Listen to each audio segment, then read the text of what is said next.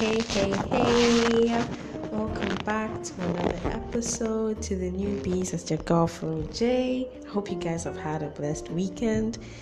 I know I have. I mean, I'm back in school, and you know, the whole COVID and stuff is really testing our brains and stuff. But anyway, today, guys, we're gonna have we're gonna talk about the common mistake Christians make. Oh, by the way, to the newbies, I did mention on Flow J, right? Hi, welcome to the Live It Up Ride.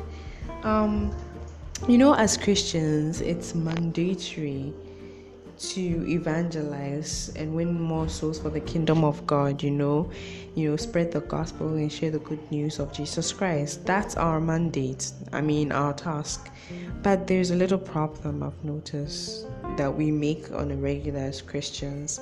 I mean, Christians one are to be non-judgmental, but as we go around doing this evangelism and stuff, we do tend to judge people based on why they're not going to church and oh my gosh you didn't go to church so you're going to hell and i'm not saying that this is entirely um, true or it's not right to tell people or it's um, not right to tell people where they might end up if they don't believe in christ but it's not our place to judge them.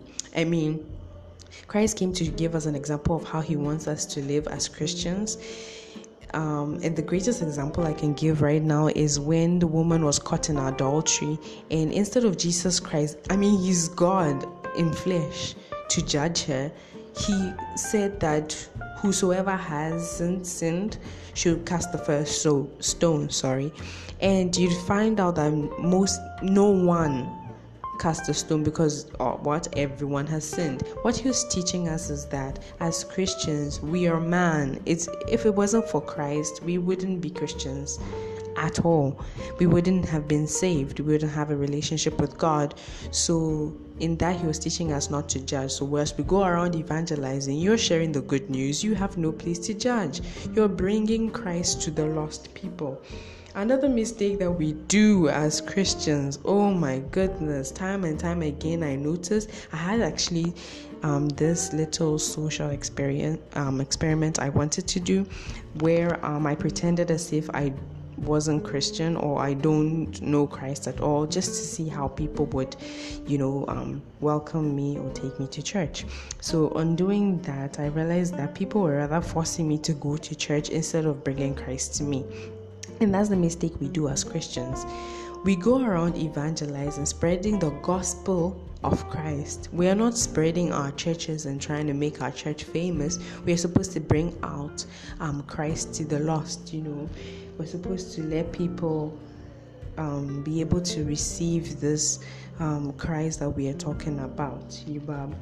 Um, okay, and um, it saddens me because we rather instead of making people love going to church or love Christ, we make them hate and feel bad. This is not the best way we can actually bring the good news of Christ because um, let's just look at Christ for example. There's so many examples in it, and if you want to take your time to see it, you can actually go through it and see that when Christ was actually evangelizing, when Christ was sharing his message throughout the world, he had a lot of people following him, not because he forced them to, but his way of life, the way he brought out his message and things touched people so much so that they were interested to see exactly what this man or who this man is. So, as a Christian, you should be willing to do so. You shouldn't be willing to, you shouldn't force people to church. You should rather let your life be a testimony, one.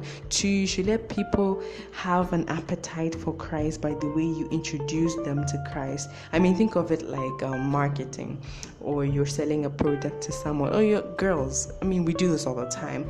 You buy a new um, attire or a new shirt, a new skirt, a new dress, and you just, you know, advertise it to your friends that, gosh, this lining is like the best, you know, it fits comfortably, it does this, it does that, blah, blah, blah. When you do it like that, people would want to buy the dress.